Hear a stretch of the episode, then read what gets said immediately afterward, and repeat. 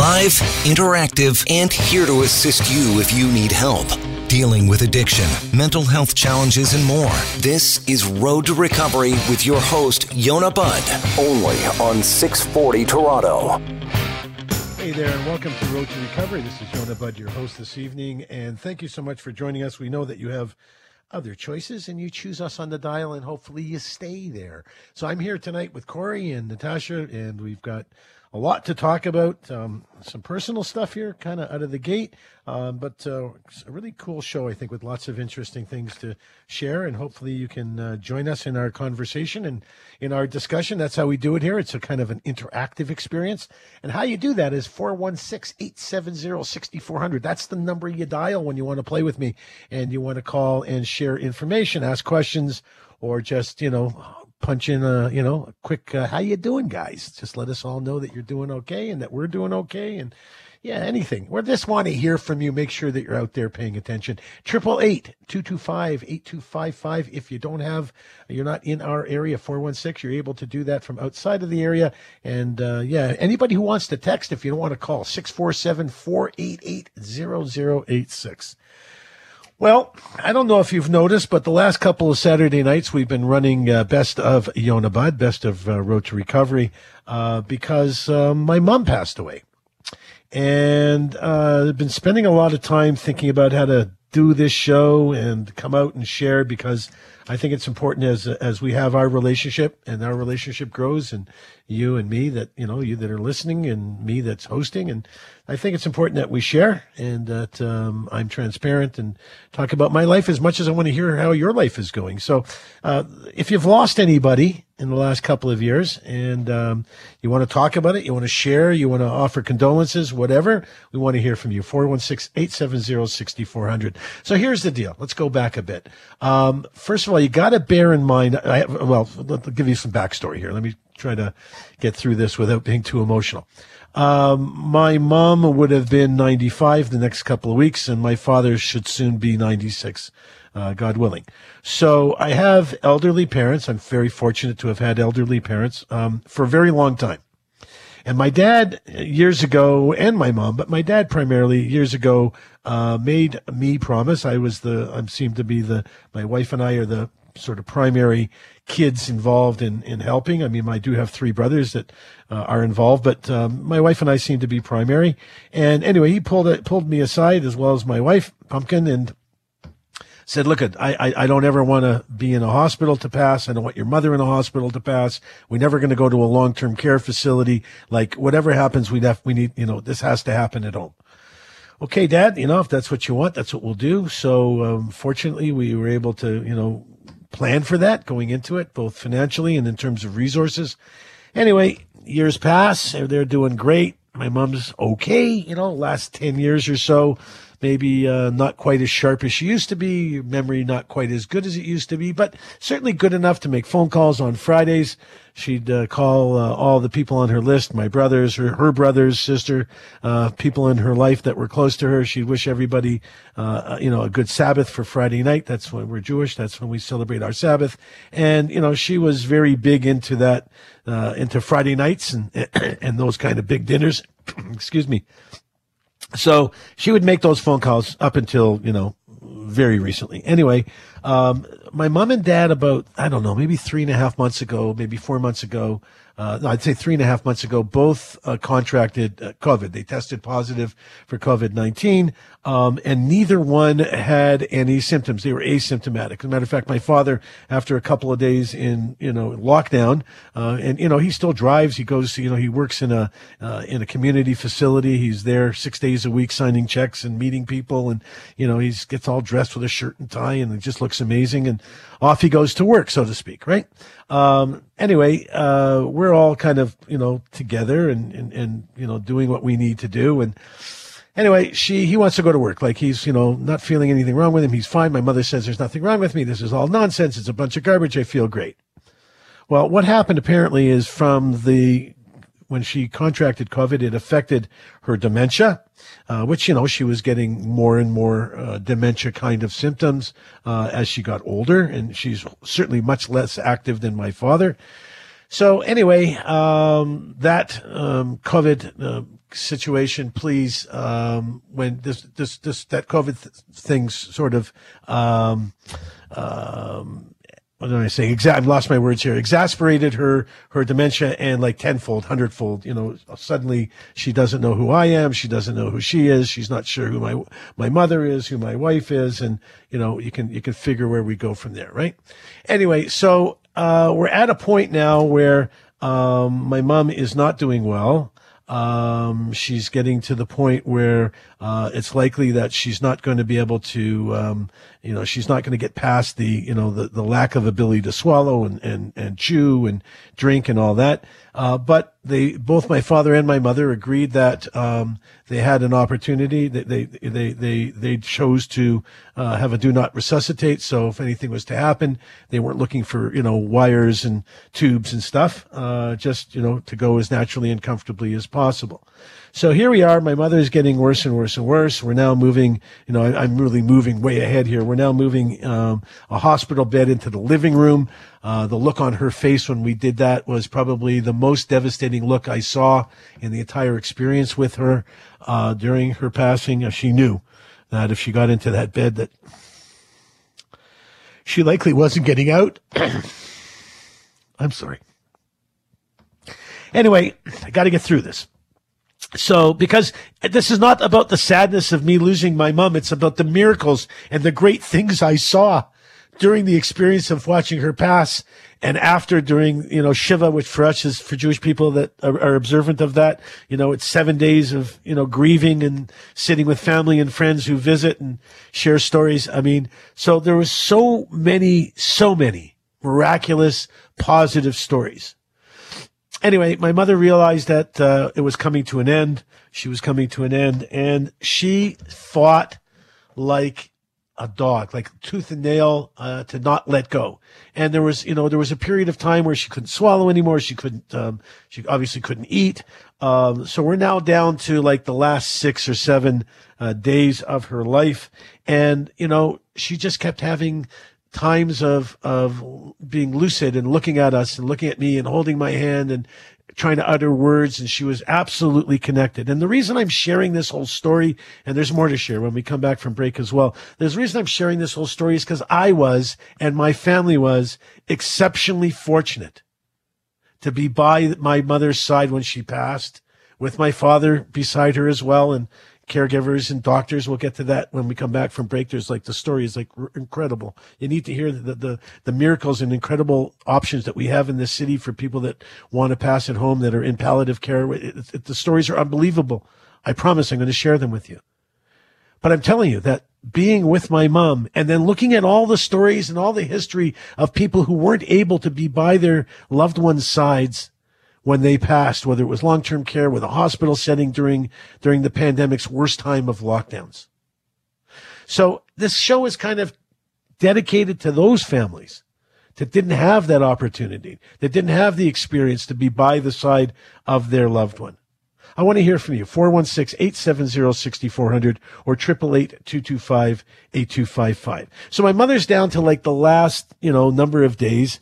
Uh, she's holding on and holding on. We're playing all kinds of, you know, spiritual music in the background. She used to love, um, you know, cantorial concerts, which are, you know, the men or women in a synagogue that sing the, sing the tunes, sing the prayers. They're called a, they're called a cantor or a chazan, if you understand those words.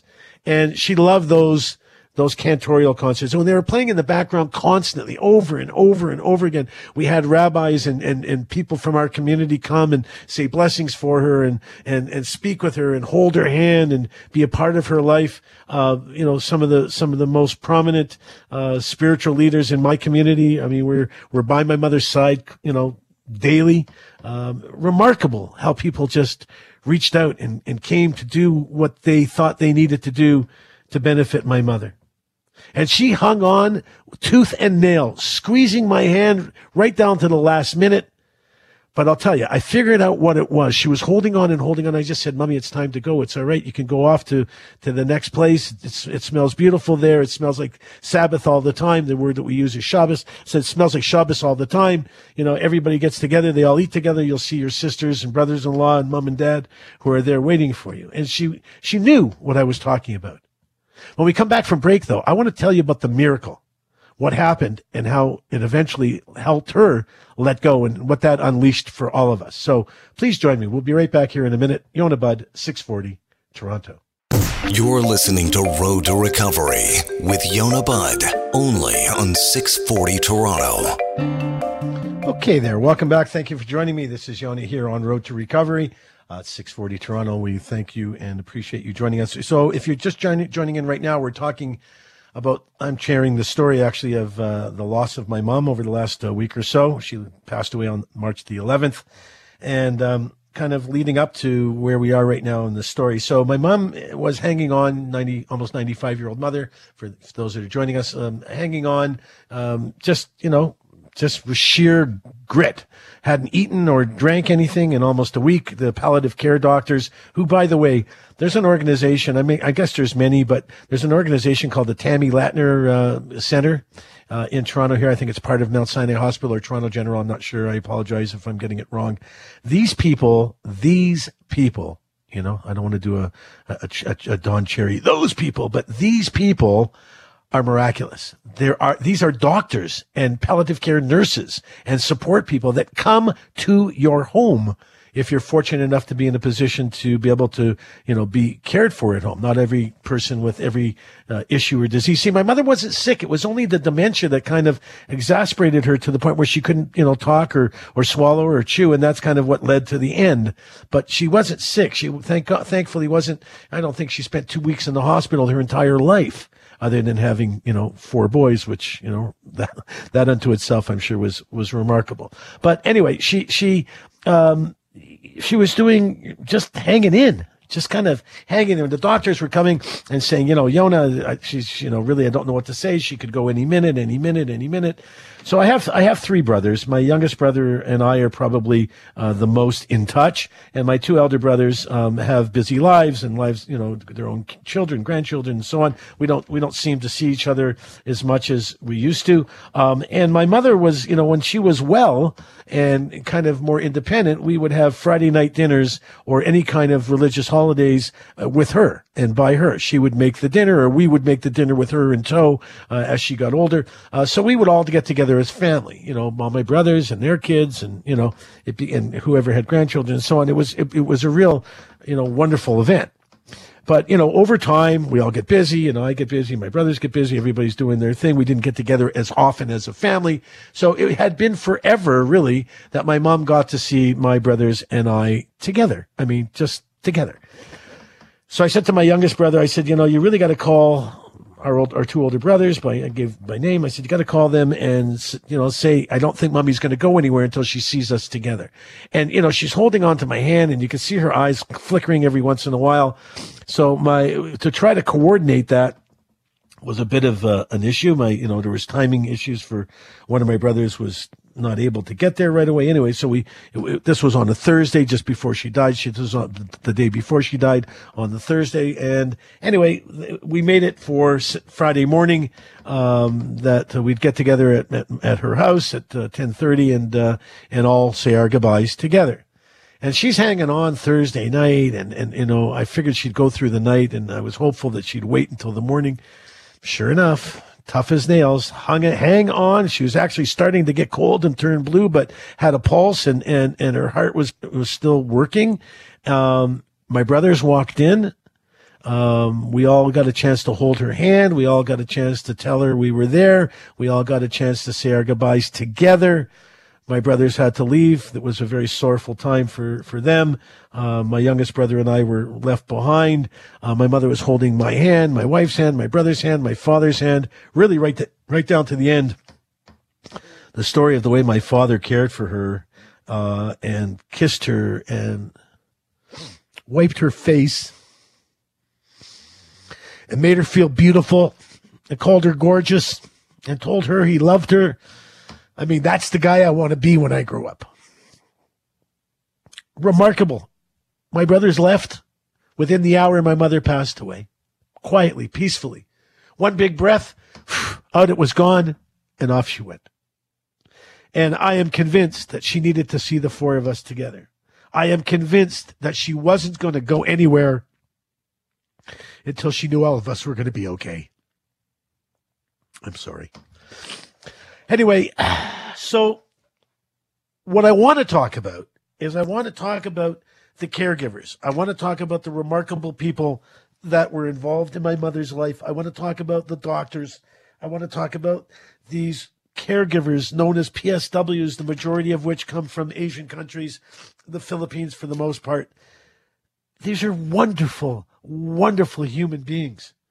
Yeah, they get paid. It's a job, but to watch them care for my mother and my father and the, and the, and the, and the, and the, the, the empathy and the love and the care and the, and, and the, the respect and dignity that they provided her with was over, overpowering. This is a story about the remarkableness and the gifts that we have at the end of life. I mean, come on. She's almost 95. One would say, you know, that's a long life, you know, long lived life. She's, you know, you're fortunate to have had her. I know, but I still miss her right now. Doesn't make it go away.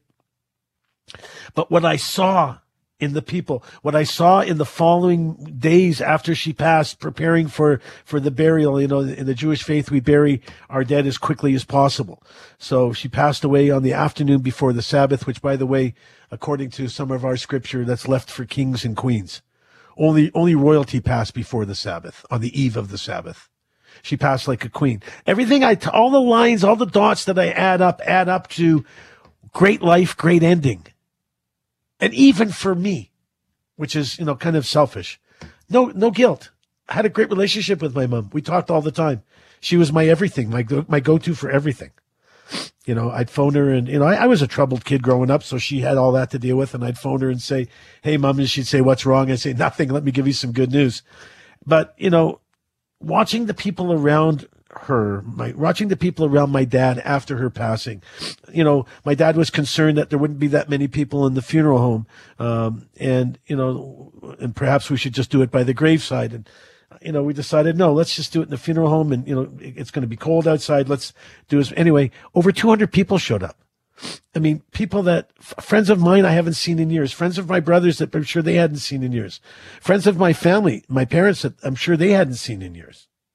And then the Shiva period, the seven days of mourning after, where people came to my mother's house, my father's house, to, to, to share stories and to, and to, and to be there to, to comfort us. And people providing food, you know, more food than you can imagine day after day for the entire time. And, and, and rabbis and, and people showing up to make sure we had the right a number of people to, to, to say the prayers that were necessary daily for her. It was remarkable. It was the sign of, of human nature at its very best. But what comes to my heart, what comes to my mind when I hear about this and when I talk about this with others is how fortunate we are, how fortunate we were to be able to spend that kind of time with her, to be able to be there by her side. Because for so many, that wasn't an option for so many during the pandemic, they didn't have a chance to see the miraculous things going on around the passing of their loved ones, if in fact those took place. And I'm sure they did. I know for a fact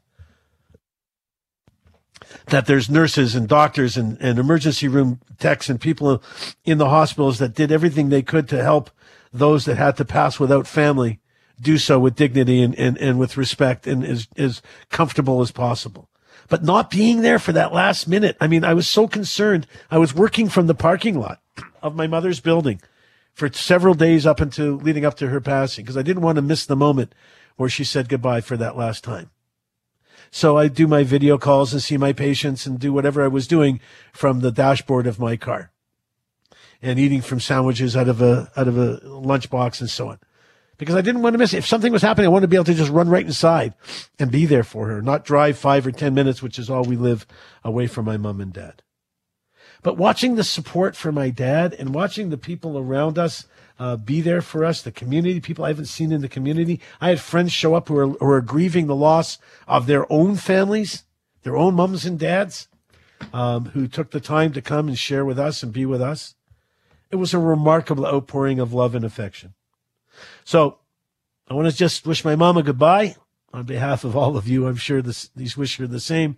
Uh, but I want you to know that I feel for and mourn for and hurt for those who didn't have the same experience to watch these miraculous things happen, these miracles, these incredible signs of human goodness. And that's what this is about. Human goodness. I love you, my friends. I'll see you shortly. We'll be back from break. We'll do some more of this. Yonah Budd, 640, Toronto. Welcome back to Road to Recovery with Yonah Budd, only on 640 Toronto. And welcome back. This is Yonah Budd here on Road to Recovery. Thank you for joining us. I'm in the studio with Natasha and Corey, and uh, we're talking a little bit uh, this, this this evening about grief and loss. Uh, if you didn't uh, just tuning in, I just shared the story of the loss of my mom recently, last week or so, um, and um, you know, really touched on and want to touch on uh, in more depth the whole concept of of grieving when you don't have the opportunity to actually be with the person who's passed. And you know what? It's not just a COVID thing. It's it can be you know people live in different parts of the world. Uh, for you know many people that I know had a difficult time during the pandemic getting back to certain countries where their their elderly folks were were you know were not well or or those in their family were not well. And you know what? Uh, you know part of it is you get to a certain age. I mean, I'm in my my um, uh, I, am I'm, I'm at the age I don't my I don't want to my wife doesn't like when I give away my age but anyway I'm at the age where you know people are passing away you know elderly uh, parents aunts uncles you know those that we knew growing up as as family friends you know they're in their 90s some of them some of them in their hundreds these days like it's remarkable how long many people are living but when you get to the point where people are passing and you're not able to be a part of it it becomes much more difficult, I think, to grieve. And in the UK, um, they have marked something, uh, which is the, this past Wednesday, which marks the second anniversary of the first COVID lockdown. It's spearheaded by the end of life charity called Marie Curie. Um, and it's a day to support the people who have been bereaved since the start of the pandemic, as well as remember the lives of those who had died.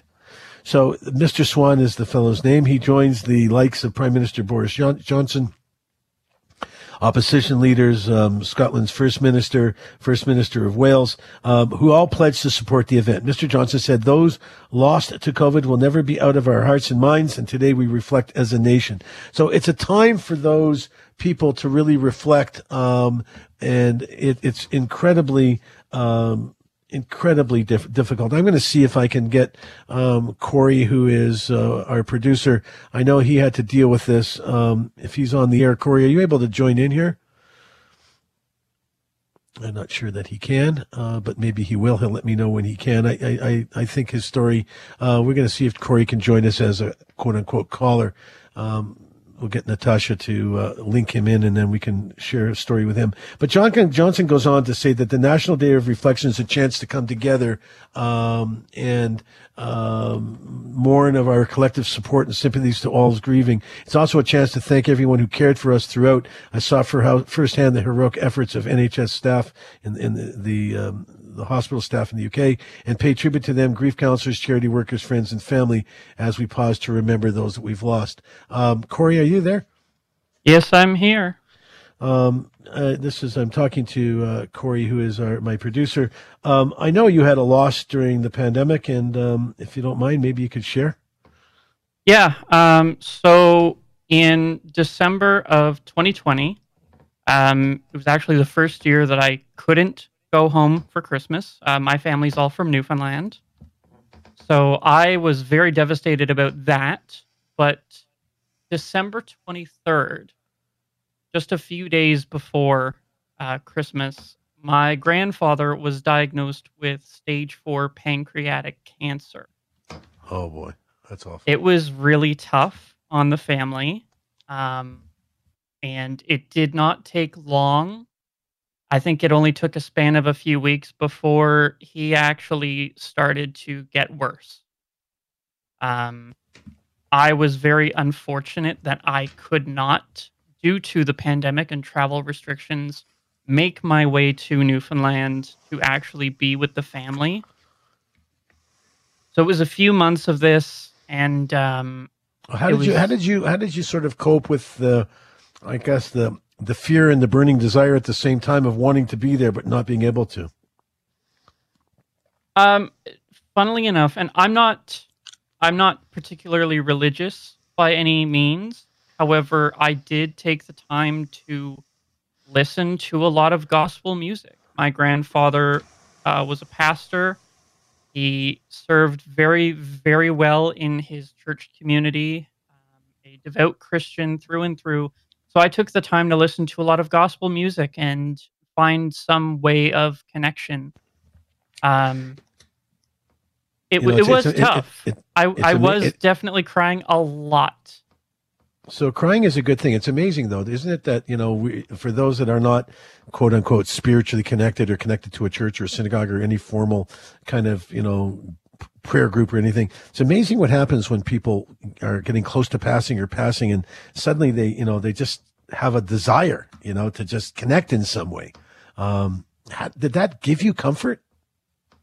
It did. Um, there were some some tracks that I had saved through Spotify that I kind of had on repeat for weeks and weeks and weeks.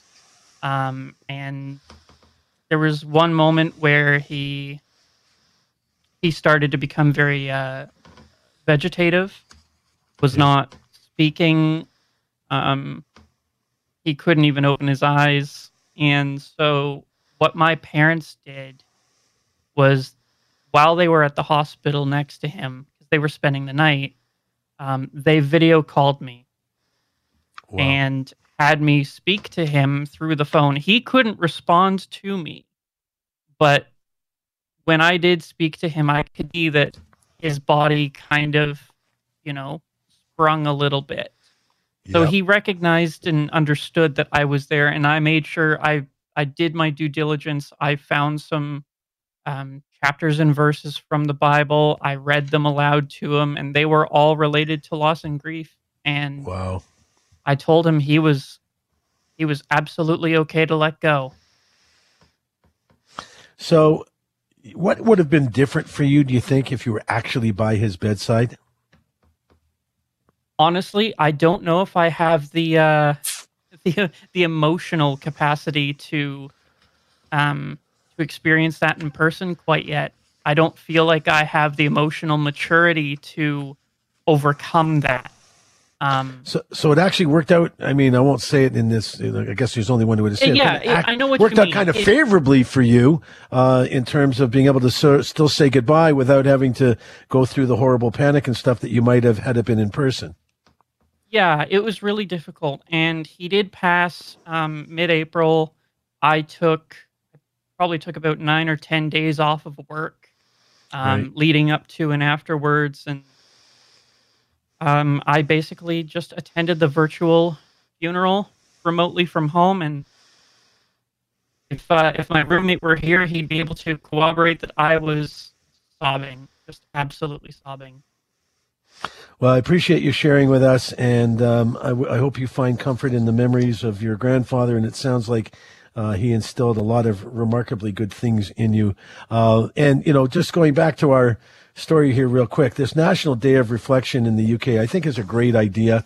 Um, I think it gives people a chance to grieve. I think grieving in numbers, uh, Corey. I think grieving, you know, in numbers um, with those around you that are meaningful and are caring and and, and loving. Um, I think that's just all about you know how you get past this. But anyway, when we come back from break, um, t- and I'm sure there's so many co- stories like Corey's. We'd love to hear from you. 416-870-6400. Um, but when we come back, we want to talk about how COVID's changed, you know, how we live and how we die. Um, but not just that, but how we grieve. And I think it's opened our eyes to a whole bunch of things. So we're going to share that when we come back. Yonah Budd, 640, Toronto. Addiction is a serious issue, and we take it seriously. This is Road to Recovery with Yonah Budd on 640 Toronto. How do people typically grieve if there is such a thing as typically grieving? Well, that's a really important question to realize there is no typical grief. Where uh, our loved ones are unique to us, our relationships are unique, so no one grieves alike. And uh, many times when we encounter the same loss, someone dies in our family, we think, of course, we're all going to grieve alike. But the reality is we don't. And uh, part of the, the work is to tend to your own grief and let everyone else tend to theirs. And it's a, a hard thing for people to do.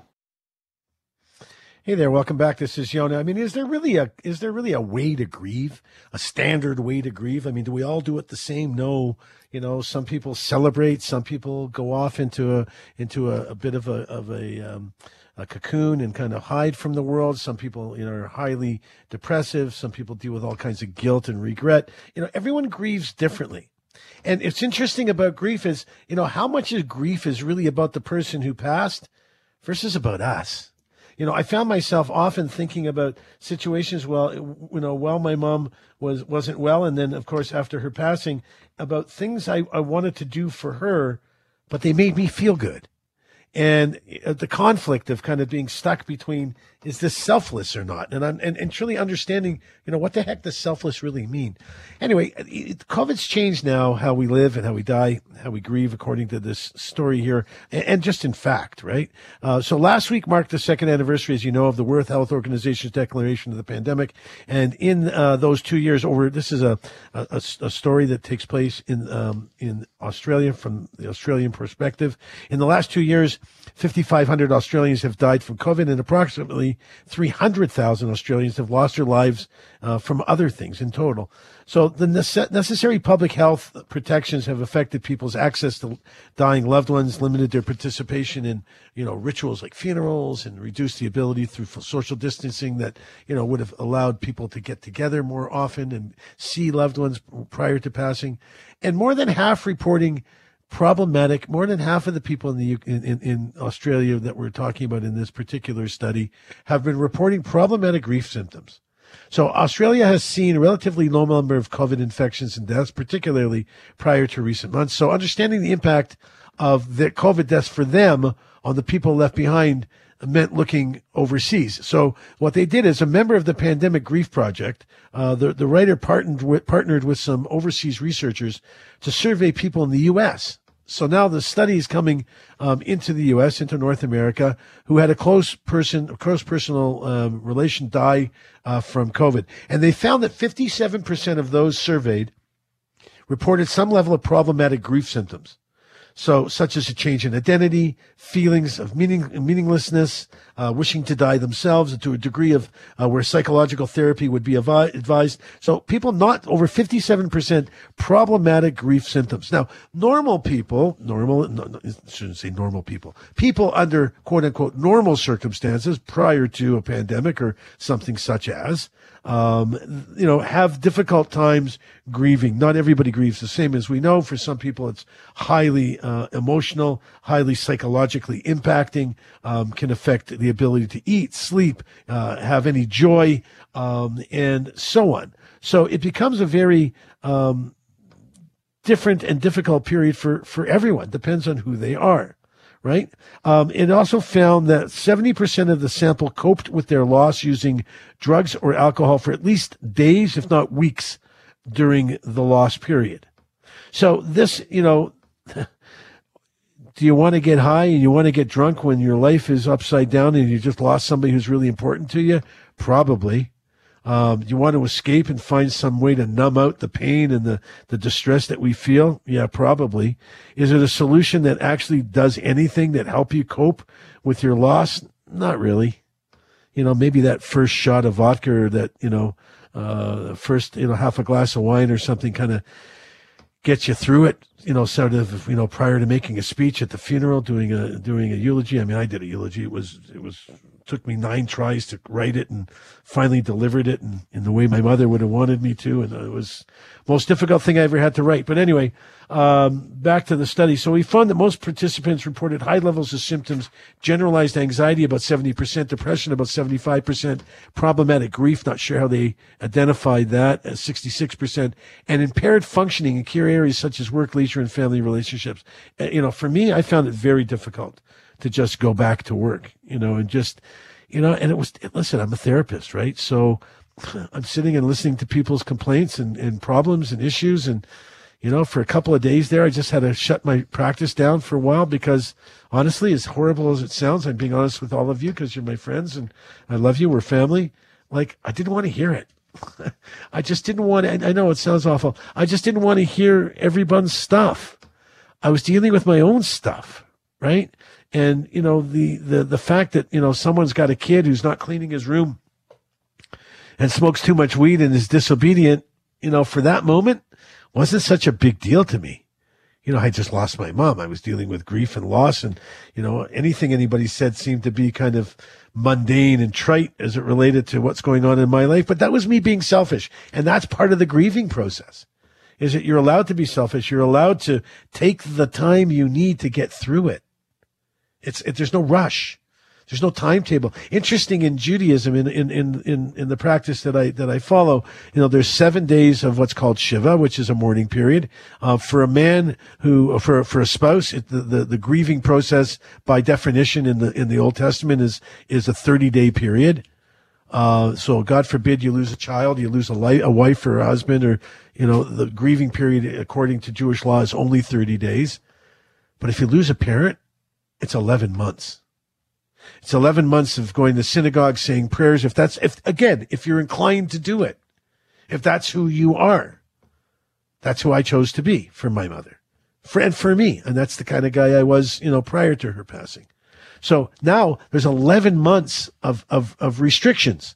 I'm not supposed to go to parties. I'm not supposed to be anywhere where there's loud music and people dancing. I'm not supposed to really be engaged in, in, in anything joyful. Although I do have a son getting married. I got a couple of, you know, positive relationship type things going on in people's lives that I want to celebrate. And, you know, I'll be there, but celebrating in a different kind of way, right?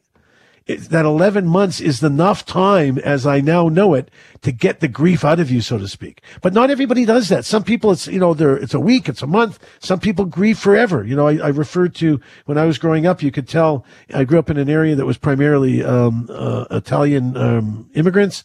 Um, for uh, for the most part, and you know when you saw you know a young mother all dressed in black, um, for more than a couple of days. Now it's fashionable. Then it was a sign of, of, of loss. And some of these women, I remember, were young in their 40s, early 50s, and never ever went on to have any kind of life. I, I don't think that's healthy, a healthy um, method either. But who am I to say? So we compare those who believe losing someone prior to COVID versus someone who uh, lost someone after COVID. And the foundings found that the team did a, designed a national study to answer the question. We aim to understand the grief experiences, supports, needs of the people in Australia who have been bereaved from any cause during the COVID pandemic. And so far, 2,000 bereaved Australians have participated, excuse me, in the research and uh, shared their experiences of grieving and so on. And the early results suggest that people who have lost a loved one during the pandemic or something similar to a pandemic are experiencing more grief, higher anxiety, higher depression than would have been expected prior to the pandemic. So the study's open for recruitment. They're still uh, they're still recruiting people now towards the end of March. This is an active survey, by the way. This is not uh, closed by any stretch of the imagination and very current. The team intends to develop a national bereavement action plan in the coming months to address uh, grief and loss in Australia based on what they're learning from their study. The international findings, coupled with the preliminary Australian findings, are strong indicators that as the pandemic as a pandemic continues, we're likely to see sustained struggles with grief. So um, bereaved people commonly seek support for their grief, right? You know, if you're attached to a to a synagogue or to a church or a mosque or any kind of religious organization, there's typically an opportunity to connect with a with a clergy of some sort. Someone in some organizations, in some uh, uh, churches and uh, religious uh, structures, there are people in the community that just focus on uh, grief and loss. You know, they're usually elders. Uh, they usually have great experiences. But people are, you know, we're now finding in the, based on the Australian study that almost a third reported, didn't receive the support they would have liked to during the pandemic. Um, and it really created a huge gap for individuals that are now trying to figure out how to get their heads around, around the grieving. So, you know, I, I can only imagine, uh, based on my experience, uh, what it would be like for someone to do this alone. I mean, I have a, a pretty big family and uh, lots of lots of community and friends and so on. Thankfully, um, and you know they were there to rally and be supportive. But for those that don't have anybody, you know, I remember years ago a friend of mine in, in, in our community called to to put ten men together to to say prayers and to bury uh, someone we knew from the community who had nobody his parents were long gone, didn't have any brothers or sisters, no, no aunts and uncles that we knew of.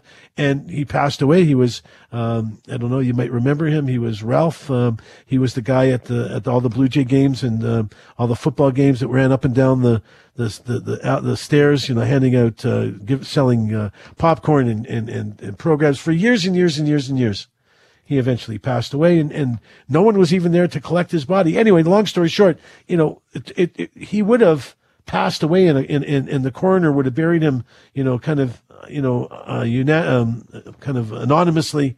And, you know, it would have been a horrible experience, I'm sure, for him. But not everybody gets that opportunity. And for those of us that walk away from the, from loss with grief and, and guilt, like guilt is the worst one, things you wish you could have done. Guess what, my friends? You can't go backwards. Don't beat yourself up for something you can't do, you can't fix, you can't change. You understand me? So, you know, loss is about forgiveness. Loss is about letting go. Loss is about sharing remarkable moments and remembering remarkable moments. Loss, I believe, is about understanding that things do come to an end. And we can do that in a healthy way. We don't have to be all hung up on, on horrible things that could have, would have, should have. Listen, even in living relationships, we often say to each other, boy, I wish I could have said this. I wish I could have said that. I wish I could have done this. I wish I could have done. Woulda, coulda, shoulda. So, dear friends, as I close this segment in the first sec- the hour today, I want you to understand something. It's never too late to say to somebody, I love you. I miss you. I want to be with you, even if they're not with us in person. Just look up to the sky or out to the lake or look at a star somewhere or a bird in a tree, some way that you feel connected to your lost person, and they'll hear you. I'm pretty sure of that. We'll be right back after a long break here. This is Yonah Budd, 640 Toronto. You're listening to Road to Recovery with Yonah Budd, only on 640 Toronto. Sometimes we underestimate how much distress and grief kids are actually experiencing because they can be playing, having fun, looking like they're doing just fine, but internally really feeling very heartbroken and having a hard time. Hey, welcome back. This is Yonah Budd. Thank you for joining us on the Road to Recovery. This is our second hour. If you want to participate, give us a call here, 416 870 6400 or 888 225 8255. You can text me here at 647 488 0086. Or if you want to give me a shout through the week or reach out by email, it's road to recovery at 640toronto.com. Or you can reach me anytime at 877 777 5808. And I'd be pleased to talk to you throughout the week. I do get phone calls, I do get messages, and I do return all of them uh, as soon as I'm able to. You know, the, if you listen to the clip on the on the outset coming out, and by the way, there's uh, just for those that aren't paying attention to the news that you might be watching, um, there was a, a, fire at the at the uh, Scotia Arena, and uh, the Raptors game was stalled.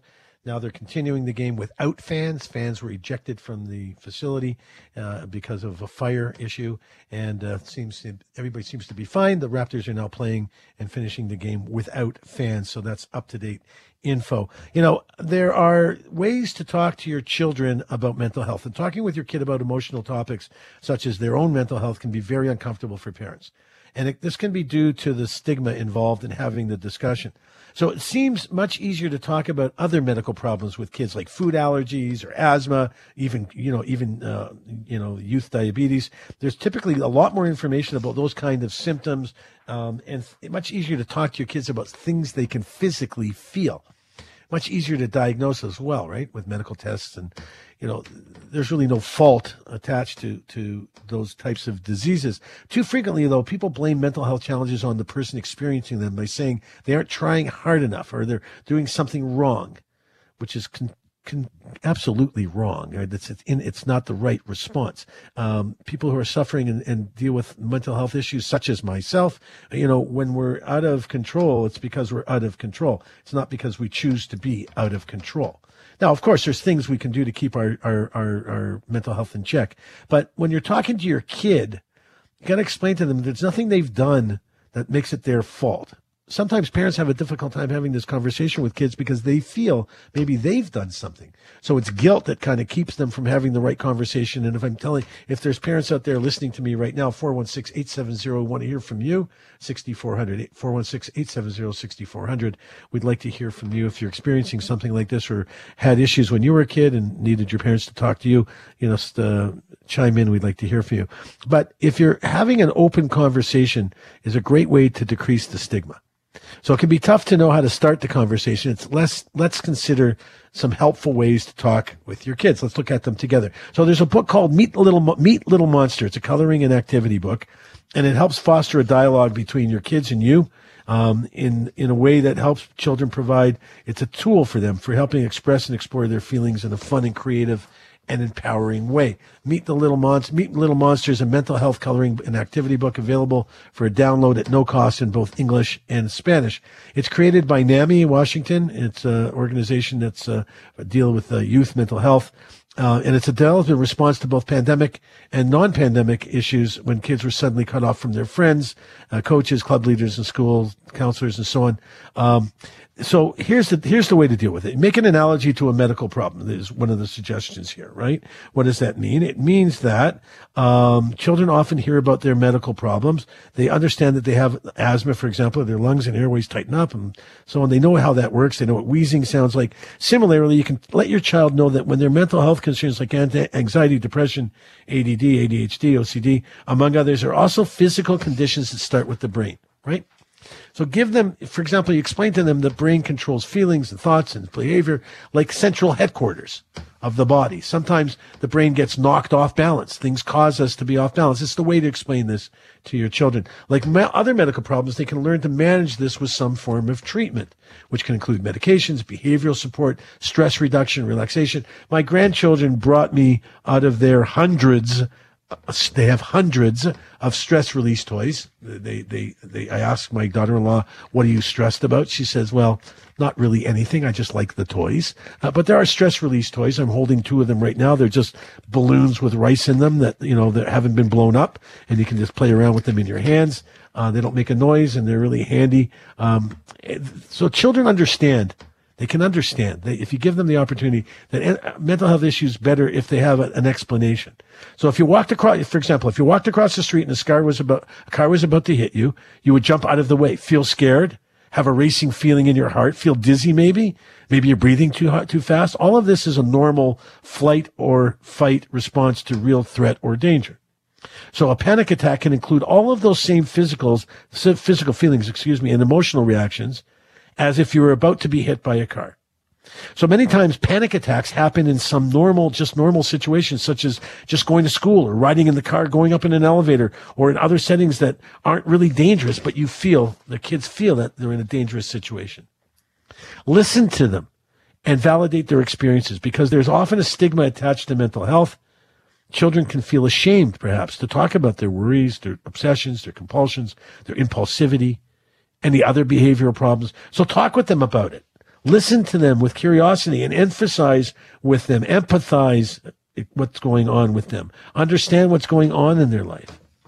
Be sure that their kids know that this is not their fault. Many children with mental health conditions can feel that their condition is their fault or that somehow it's an unchangeable feature of their personality. It's just, just who I am. I'm just an angry kid. Someone once told me. Stigma and misinformation often reinforce these feelings. So you can see, you can help kids through this mental health condition, these mental health conditions, and, and explain to them that it's a sign that something's wrong with them as a person. Not, not something's wrong with them inside their, their, their chemistry, their medical condition, but not wrong with them as a person. So what we do is we emphasize their strengths. So they don't for, they don't, you know, find all, spend all their time focusing on the things that aren't so good about them. And I deal with parents and kids all the time about this. Let's focus on the wins, not the losses. Focus on the things that make us feel good about us, not the things that make us feel bad. Have frequent conversations with your kids. Many health conditions are considered um, intermittent, so symptoms can come and go throughout life, obviously, depending on the age of the child and levels of stress and number of other factors. It helps to have conversations about your own emotions, thoughts, and behaviors that are part of your life so that your kid can understand that you as an adult that they think are superhuman have issues too. And here's how you deal with them. Let your kids ask lots of questions. Children will have all sorts of questions about their symptoms and treatment. So be open. Give them the information about the ways therapy and medications can help with other people, other young people that deal with these kinds of stories. Find stories of famous athletes or famous, you know, famous movie stars and people that your kids might attach, you know, attach themselves to who are also struggling with mental health issues and let them see that, you know, quote unquote, normal people and even, you know, superstars have issues. Athletes, there's so much information out there about athletes who are, you know, dealing with their own mental health as it relates to their, their uh, performance in, in the Olympics, in, in professional sports and so on. It's a time to let them know that they're not alone. They're not the only ones out there suffering with these kinds of things. And as a matter of fact, being that you're a child, it makes it so much easier for us to learn and teach and develop ways to help these kids overcome a lot of these conditions so they can grow up to be healthy, successful, and thriving as adults. I mean, it's just, you know, it, now is the time to, to plant the seed, so to speak. Another another key point is include the family. A deal mental health conditions should not be a secret. Your child may feel more secure if their siblings, grandparents, others in the family knew about it. If it's a, if it's kind of a, a, a you know a nasty secret, it makes them feel like there's something they should hide. Discuss self care and prevention with your children. Mental health conditions are complex interactions between your biology, psychology, and environmental issues. Teach your kid about practicing self-care, healthy diet, exercising regularly, meditating, learning how to, you know, how to chill and relax and listen to soft music, getting enough sleep. Um, they're all, these are all instrumental things in helping everyone, not just kids, get through difficult times with mental health.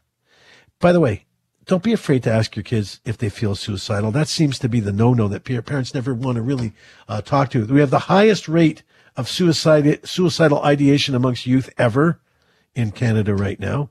And in recent years, the, the death rates, suicide and suicidal thinking have increased highly in young people. So many parents and caregivers are very weary of asking kids about it. They, they're afraid that if they start the conversation, they're going to put some thought in the child's mind about, mm, maybe I could kill myself. That's not true. It's just not how that happens. There's no connection. We haven't found any strat, any, any studies or any research that says if you talk to a kid about suicidal ideations, they then develop them. It doesn't work like that. So talking to your child about mental health conditions is not an easy thing to do. However, you're more capable than you know of having a dialogue, especially today when there's so many people faced with mental health issues and dealing with uh, loss and, and, and crisis and being, you know, uh, secluded and, and put in, you know, left away from their friends and lack of socialization. It's now a good time to talk to them because everyone's experienced it and it's easy. Kids won't feel like they're alone and they're the only ones out there. When we come back from uh, break, we have a really interesting story to talk about how fashion, how clothes can have an impact on a person's mental health in a very good way. And we have a guest that's going to join us to talk about that. This is Yonah Budd, 640, Toronto. Addiction is a serious issue, and we take it seriously. This is Road to Recovery with Yonah Budd on 640 Toronto. Members of the community often face financial hurdles um, and they're not able to pay for the fashion that they want. To go to two experts in fashion to find out what they like and then have a wardrobe created for free is a huge, huge boon. Hey there, welcome back. This is Yonah Budd. You are on the road to recovery. If you want to play with us tonight, 416 870 6400 or 888 8255. Just before we get to the story here, it's now 1019. Do you know where your children are, your loved ones, or your pets, or your seniors? You know where everybody is? If not, you probably should get a handle on them, make sure that everybody's where they need to be and that they're safe. And if you have a real problem, you're really concerned, call 911 immediately and let them know. If you need to reach out to us, do so at 416-870-6400 and our staff will connect you and I together and I'll do what I can to help you uh, in the moment. Anyway, Samuel Braemer is the co-founder of Transforming Style. He's our guest uh, on hold here. Uh, when he was in high school, he used fashion to try to hide his sexuality. He said that at the time he didn't want his style to express too much. He avoided bright, bold colors and patterns. It wasn't really, he says, until after high school when I came out to my family and friends and I was really on this journey of accepting myself and finding myself that I started to express myself through fashion. Now he's 33 years old from Winnipeg. He's helping others within the LGBTQ community find their individual style through his newly formed not for profit transforming style. It's open to anybody in their community, in that community, facing socioeconomic barriers. Uh, he goes on to say the nonprofits process, which he calls a style journey, uh, when a client requests a private consultation, the team learns more about the person, who they are, and how they want a fashion to reflect that. The virtual consults are followed up with an in-person session to try clothes on. We want folks to be able to be true to themselves and feel uh, that they're um, being heard, comfortable and confident with who they are. Previously worked at, he worked as a stylist in several Canadian cities. Um, what we'd like to say is that we're breaking down barriers, building confidence, and so on. The transforming uh, style. Uh, their opportunity is to uh, make sure that people get connected ultimately to some form of care. Um, there's a team of about 10 people, including beauty consultants and so on, that are part of this uh, process.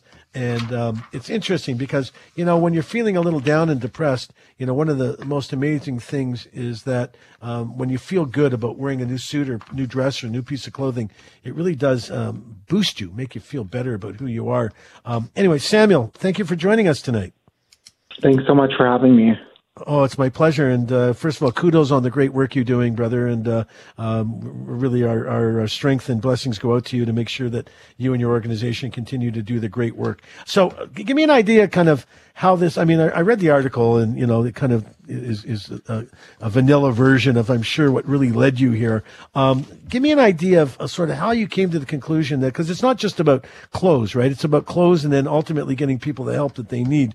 How did you come to terms with this or come up with this idea and how did you get started? Yeah, well, um, I really believe that everyone has the right to express their true selves. And, you know, I wanted to create a self safe and welcoming place where anyone on their 2S LGBTQIA plus style journey um, can find the resources and support that they really need um, to celebrate their true self and do this also through style. Right. And so give me an idea how it kind of started. I mean, did you just, you know, you sort of help one person kind of, you know, quietly on your own and it kind of led to something? Like, how did this go from a great idea to an actually functioning organization that's doing very well right now? Yeah. So I had, you know, the idea to do this and with colleagues and friends, I was styling folks on the side and really helping them on the style journey. And we realized very quickly that there was a need for this um, within Canada. So we came up with Transforming Style, and really, um, it's been amazing since we started, and we're receiving tons of requests from all over Canada and even from the United States. Now, where you like? Okay, so you're getting requests from some. So, so give me an idea what that request looks like, um, Samuel. Give me an idea of, of what that you know. What does that request look like? So, I, I'm I'm part of you know I'm someone in your community um, or in, in that community in your community in that community that needs to reach out. Tell me how that how that goes. Yeah, so people are reaching out to us via email, on social media, through our website, and they're really excited at the opportunity to really have experts in the fashion industry to really um, assist them and guide them expressing their true self through fashion. So we have folks who are in the process of transitioning or someone who's just come to terms with their sexuality. And it's really such a big part of who we are. So they're really looking to us for that expert advice to really guide them um, because our individuality is what really makes us beautiful. And um, to express oneself through fashion really does this. And really, to be yourself in a world that is constantly trying to make you something else is really the greatest accomplishment. Right. And, and, by the way, I don't think this is just something that you have to be, you know, part of a gay community to, to enjoy the benefit from. I, I'm sort of hoping I could get your number later and make sure that, you know, what I'm wearing works for me. I'm constantly, you know, I was, I'm constantly kind of in, you know, in, in stretchy Lululemons. If it doesn't stretch, I don't wear it.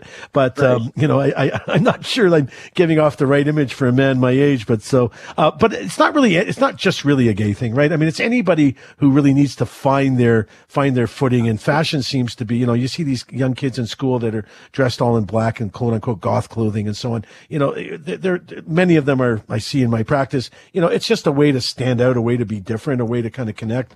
Um, now in, in, the community that you're, that, that you're serving, and I understand you built this business with your husband, uh, Keith, and, and, and is this something that the two of you do full time now, or do either one of you have like a, a, day job, so to speak? Yeah, so now we are um, doing this full time. We have our um, flagship location in Winnipeg. We just opened up a second location in Calgary with plans to open up in Toronto and Saskatoon um, in the early summer. Cool. So, so when you say open up, you're talking about physical facilities where ultimately people go and try on the clothes. Right. Yeah, it would be a physical location. Very cool. Um, how is it that you guys? I mean, this is kind of an aside and maybe too personal, but you can tell me. So how how is it that you're able to work together, live together, and be together? Do you find that some days it's a little too much? no, we work really well together, and we have our separate uh, workspaces in the home. So things are going uh, going well so far, um, and we're just really excited to really be expanding this throughout the country and really being able to serve as many folks as possible. So, are you finding that with a lot of the people that you talk to, especially perhaps the younger ones, that it's a function of not, you know, in, in the in the in the outset of your of the article, in the beginning of the article, talks about how you you know you avoided certain kinds of clothes and certain kinds of colors, certain kinds of patterns. Um, when someone quote unquote comes out, is that you know is it your feeling that that's the time to wear the the kinds of colors, the kind of patterns, the kind of uh, designs and, and, and trends that you know that that they're comfortable without fear of somebody going, oh wow, you know he, he's dressed in such bright colors, he looks so gay, or she's dressed in such masculine colors, she looks so dykey. Like you know those kinds of horrible expressions that they must hear from people. How does somebody get to a point where they're able to dress so that the inside and the outside match without mm-hmm. the fear of repercussion? Mm-hmm. Well, I think that that's why we go beyond the style journey and we also offer support. So, um, lots of times we have folks coming to us who are interested in the style portion of it, but really need that extra support um, with our therapists and peer support workers to really, you know, come to terms with their true self and be comfortable with who they are. And sometimes that work um, goes beyond the style journey, and you need a therapist or peer support worker to help you figure everything out. So, you know, while our style is a statement and it says, you know, how we communicate to the world who we are. And for many of us and many individuals in the queer community, it's actually a matter of being seen. So, you know, we uh, believe that everyone right. has the right to be seen, heard, and understood. And by cultivating this personal style, it's so important because it not only tells the world who you are, but it's a journey to finding yourself as well and to better understand and love yourself.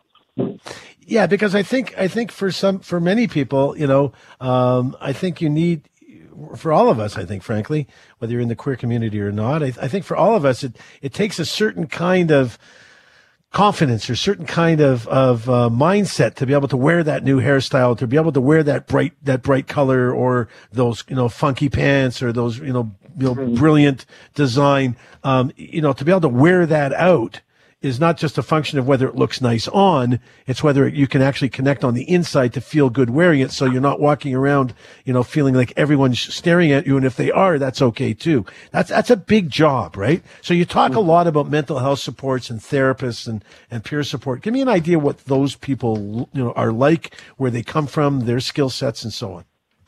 Yeah, so we have um, a team made up of 100% volunteers. So everyone is volunteering their time graciously. And we have professional therapists and peer support workers. And we're honestly receiving as many requests for styling as we offer support. Um, you know, it started back when I styled my first client, and she required support beyond the style journey. And what I found was that there's some great organizations out there who offer mental health support, but there is such a long wait to get in for yeah. support, especially given COVID. So folks, folks are waiting up to a year to get into support, and I just thought this was unacceptable.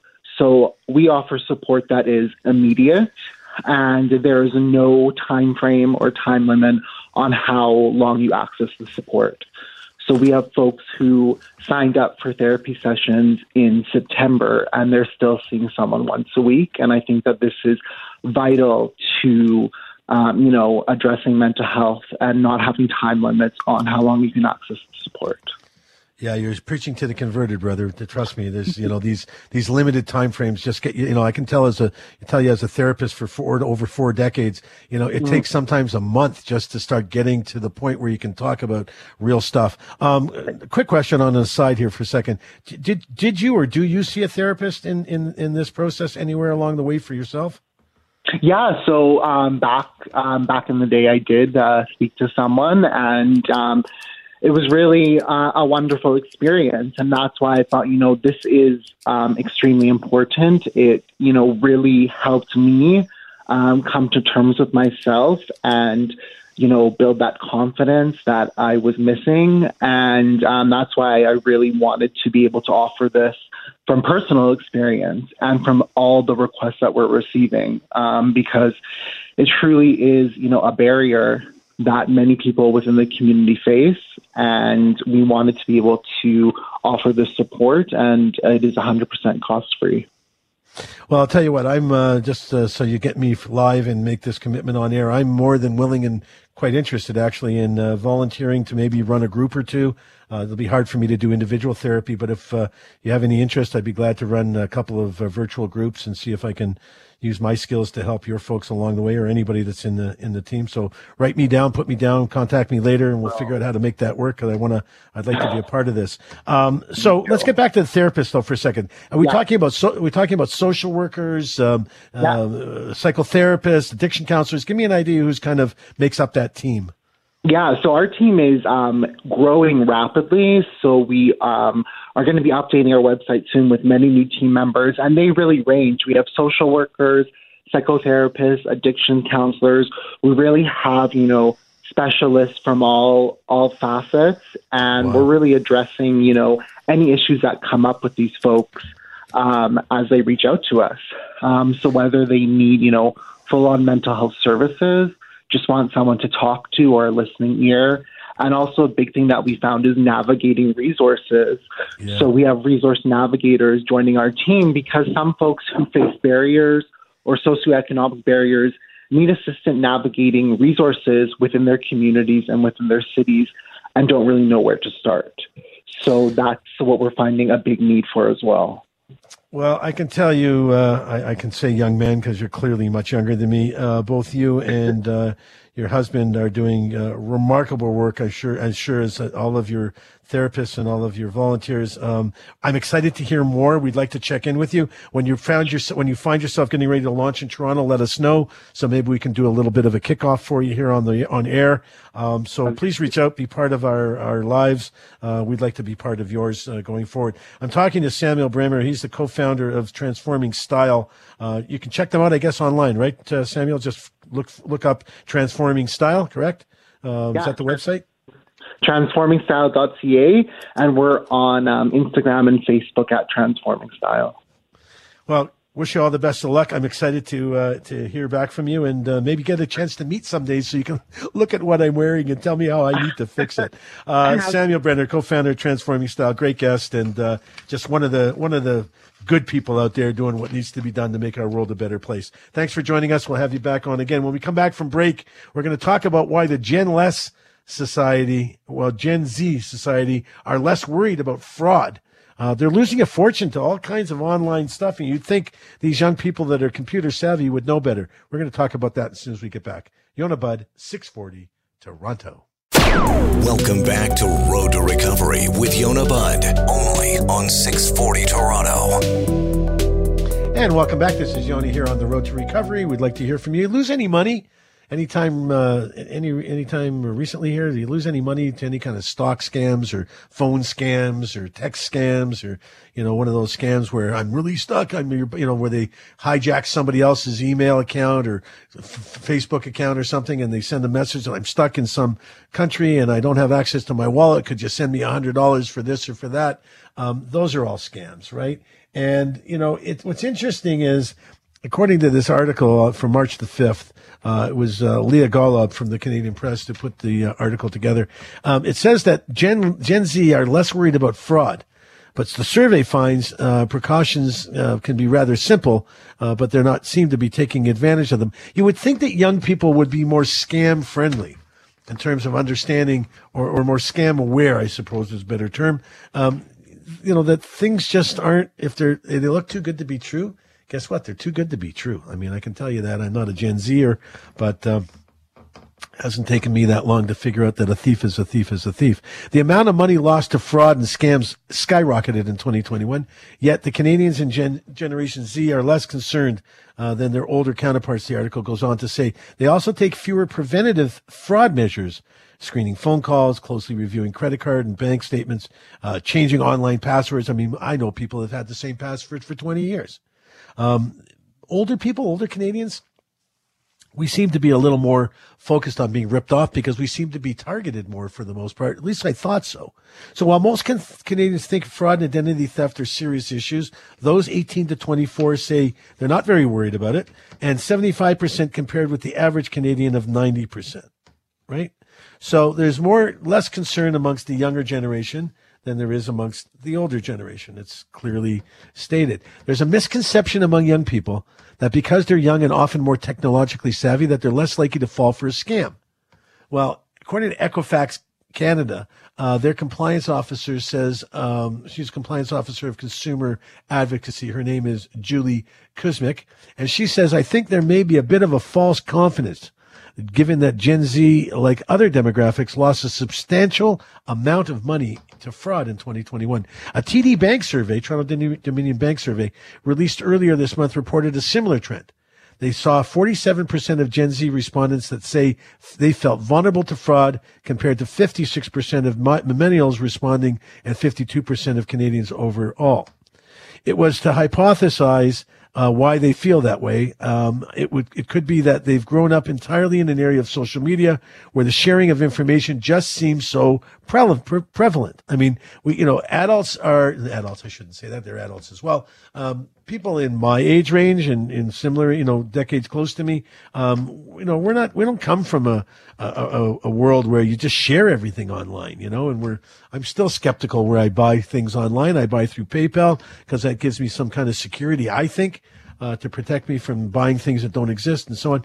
But anyway, it, it could go on to say um, that according to the vice president of fraud strategy at TD Bank, they haven't experienced fraud necessarily themselves or talk about it even enough to know who those that may have problems and may not. It's not discussed. Young people don't talk about their potential issues of being ripped off or not being ripped off. The Canadian Anti Fraud Center reported that Canadians of all ages lost over $379 million last year to scams and frauds, which is a rise of 130% compared to 2020. So 130% increase in scams and frauds in 2021 than in 2020. And I'll tell you what, because we were shut down and everybody was home, it was a great time for scammers to reach people. You know, it's a great time for scammers to get people online by text, by phone, by email, because people were constantly looking at their electronics right? To stay in touch with the world when they were shut down and not able to go anywhere. Approximately 26.6 million of that amount that was lost was lost by young adults in the age of 18 to 35. And the number is much likely higher since fewer than 5% of fraud victims actually report. So most people that get ripped off don't tell anybody. They don't tell the police. They don't tell family. They don't tell friends. It's kind of like because they feel it's like, hello, I'm an idiot. I got ripped off. Yeah. Anyway, not so much. So because young people are kind of afraid to share that kind of stuff, uh, they appear to be uh, more in line to be a victim than not. According to reports filed by um, the Canadian Fraud uh, Organization, um, young adults were more mostly affected by extortion, requests for personal financial information, and job-related fraud in 2021. In the latter case, fraudsters recruited victims via popular job listing websites for positions like mystery shopper or personal assistant or financial agent or debt collector and then gave them fake payments while asking the victim to send money to a third party. When it comes to dollars lost, young people lost most to investment scams. 11.8 million actually, followed by extortion at 4.9 million and romance scams at 3.7. Yeah, romance scams where they try to get you matched up with somebody. You just got to send some money, and the next thing you know, no one ever shows up, and really takes advantage of people that are in a bad place, right? I, I, it's just very upsetting. Investment scams happen less frequently than other types of fraud, but they can have a large impact on the victims when they do in fact happen. Young people aren't alone in being affected, by the way. The CAFC reported that um, Canadians lost a combined total of 136 million in investment scams in 2021, making it the most financially devastating reported scam in Canada.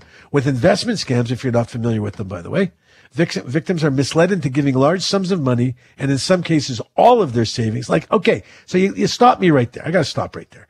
Who takes out all of their savings to make an investment in something where they don't know the person? They've never met the person. They can't see the person, but it just sounds so good. They can't help themselves. That's the gambler mentality in some of us. Some more than others. where they just in their gut they know it's not the right thing to do, but what the hell, I'm going to take a shot at it, right? Victims are, listen, I'll tell you something. I saw an article in the paper in the Toronto Star months and months and months ago about uh, a famous actor who was investing with this company in, in, in uh, cryptocurrency. I've always wanted to invest in cryptocurrency. I got a hold of the people that this person talked about in the article. I invested $250 thinking, well, you know what? I can afford to lose it if I do lose it, but I'm really hoping I don't. And sure enough, they had people call me and follow up with me, but nothing ever got, no trades ever got made. I lost 250 bucks. They stopped responding to my my to my messages, and I kind of knew going in that I likely was going to get ripped off, but I did it anyway. And anyway, I live and learn, right? So these types of frauds uh, use pressure tactic, tactics to exploit fear of missing out on, on an opportunity. They get their victims to act quickly. They get them, uh, you know, involved in the process immediately. They they get them, you know, uh, invested both emotionally and psychologically. And by the time you're given all this unsolicited advice, act with a sense of skepticism. Take your time to do the research. The experts say. When it comes to investment scams, they can mean verifying the, that investment companies are actually registered. See, if I would have been able to do that, I probably would have known in advance, but I was in such a hurry to try to make money on crypto that I lost my 250 bucks. Don't let pressures tact, pressure tactics force you into making decisions without a moment of pause or consideration. Young people, I remember when I was young, man, I acted very impulsively in many ways, not, not always good. So fraudsters know this. They know how to how to how to operate. They know how to take advantage of somebody. Um, and young people, you know, access their phones and devices constantly. So the, the, level of skepticism when it comes to receiving emails or links from unfamiliar addresses, the experts say, you know, you don't want to invest in anything any sooner than you'd open a link from somebody who you don't really know. You don't want to do that either because then you end up with all kinds of uh, software problems and people hijack your computer and all kinds of crazy stuff. So in order, in, or, in addition to not, to only opening safe emails, uh, experts advise young people to use protection software that safeguards against hacking and strong and complex passwords that differ from each account people should be careful not to give out any personal information or un, from an unverified source. By the way, the government, Canadian government, any major bank, any proper company, any of the credit card companies, any real organization will not ask you to provide private information over a text message or by email. You know, you would get something delivered by actual mail, snail mail for the most part. Um, and you can also call back, verify who these people are, and so on. You got to be super cautious. It's important to take note that fraud can happen to any demographic, not just for younger people. And no matter what your background or educational level is, most scammers take advantage of people who don't have much money, seniors that are really on a limited income. Uh, it's not, it's not, you know, robbing from the rich. It's robbing from the poor to give to themselves.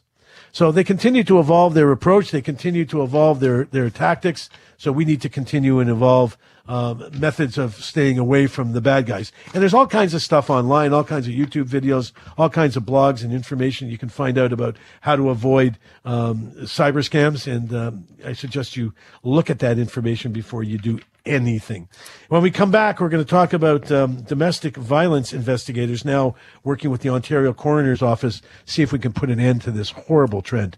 We'll be right back here. Yonah Budd, 640, Toronto. Welcome back to Road to Recovery with Yonah Budd, only on 640 Toronto. And welcome back. This is Yonah here on Road to Recovery here at 640 Toronto. Appreciate you joining us this evening. And um, yeah, I just want you guys to know something that I think you're the best audience ever. I really appreciate you. Really appreciate pre- appreciate being a part of your lives for the couple hours that we're together. And um, I love you guys. You're just awesome. Um, the numbers are aren't changing. The the experts investigating Ontario's domestic violence deaths say they need a new perspective. Every time a person, mostly often women, is killed by a former or current partner in Ontario, a group of experts come together to try and figure out how this could have been prevented. Did you know that was going on? I didn't know that was going on. Anyway, the Domestic Violence Death Review Committee, it was founded in 2003, has examined over 470 deaths in part to identify the risk factors and look at the patterns that emerge repeatedly in these killings. 71% of the cases had a history of domestic violence, and 67% of those involved an actual or pending separation.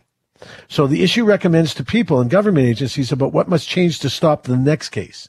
So we understand now, based on the stats, that a person who's in the midst of a separation, perhaps a divorce, hugely often when it happens when there's a custody battle, children involved, that we, we need to do a better job of preventing um, those that are involved in these situations at the family court level um, from being involved in these horrible situations. I know I know lots of patients of mine, female patients of mine, and male patients of mine, for that matter, um, who have had serious issues of some form of violence with a spouse or the other, as it relates to their divorce, as it relates to their separation, and often as it relates to their custody battle. Um, you know, there was a story not so long ago, a couple of years ago, about a, a, husband and a wife. They were in the middle of a bitter separation. There was a child involved. Uh, the husband showed some signs of uh, unstable mental health, although was given the opportunity to spend some time with the child alone. Uh, he knew this p- particular adult knew that he was going to he was going to have supervised visits coming forward. Ended up taking the girl to the park in the wintertime, some park here in outside of the GTA and accidentally or, or on purpose, we don't know for sure, they both fell off a cliff and to their death. So the mother, the, the bereaved mother and ex, soon to be ex-wife of that person, um, you know, was clearly uh, in a situation. Actually, I guess they were divorced. It was really just a, a separation or a custody uh, situation at that time. You know, clearly showed signs of concern and worry for herself and for her child, and uh, is now involved in a in a major uh, lawsuit. Uh, but the experts are saying that there this committee's chair, his name is Prabhu Rajan. Um, he says that looking for ways to make the committee more effective, transparent, and diverse, beginning with a call for 15 new members uh, to bring this committee up to up to up to up to you know, up to snuff, so to speak. Um, he also is the chief counsel at the coroner's office. This uh, fellow, Mr. Rajan, is the uh, chief counsel at the Ontario coroner's office, and the committee plans to come up with changes and suggestions. Not sure how that works. Uh, the committee has typically been most made up of people who work in the justice system, healthcare workers, and so on. It might include more frontline workers going forward. The approach of the committee, which reviews about 25 cases a year, typically after the criminal case is completed, could also change. At a recent meeting, we had three or four cases involving gun violence. Rajan said they raised similar issues on accessibility of firearms. So some of these violent uh, domestic violences, violence situations in, involve uh, weapons, guns in particular. We've heard about knives and machetes and all kinds of horrible stuff. People setting themselves and their houses on fire. Some crazy, crazy stories, right? It's just not good. It's a process that follows a two, 2019 promise from the coroner's office to overhaul their, this committee. Uh, they believe that they have the ability to provide with, uh, provide information to avoid um, some of these deaths in the future. Uh, they'll also have to reevaluate how they share the information because uh, right now the public doesn't really get access to much of it. The committee's mandate may also expand to regularly cover cases where intimate partner violence was a factor, but not necessarily the direct cause of the murder. Um, but I like the fact that they're looking at it. I like the fact that there are people committed to looking at what's happening in our world and why people are taking the lives of others, especially when it's a domestic uh, situation, and and trying to really understand, you know, what the triggers are. You know, it's like looking back at a at a at a school shooting and looking at ways you could have prevented it by looking at the behaviors of those who perpetrated the crime.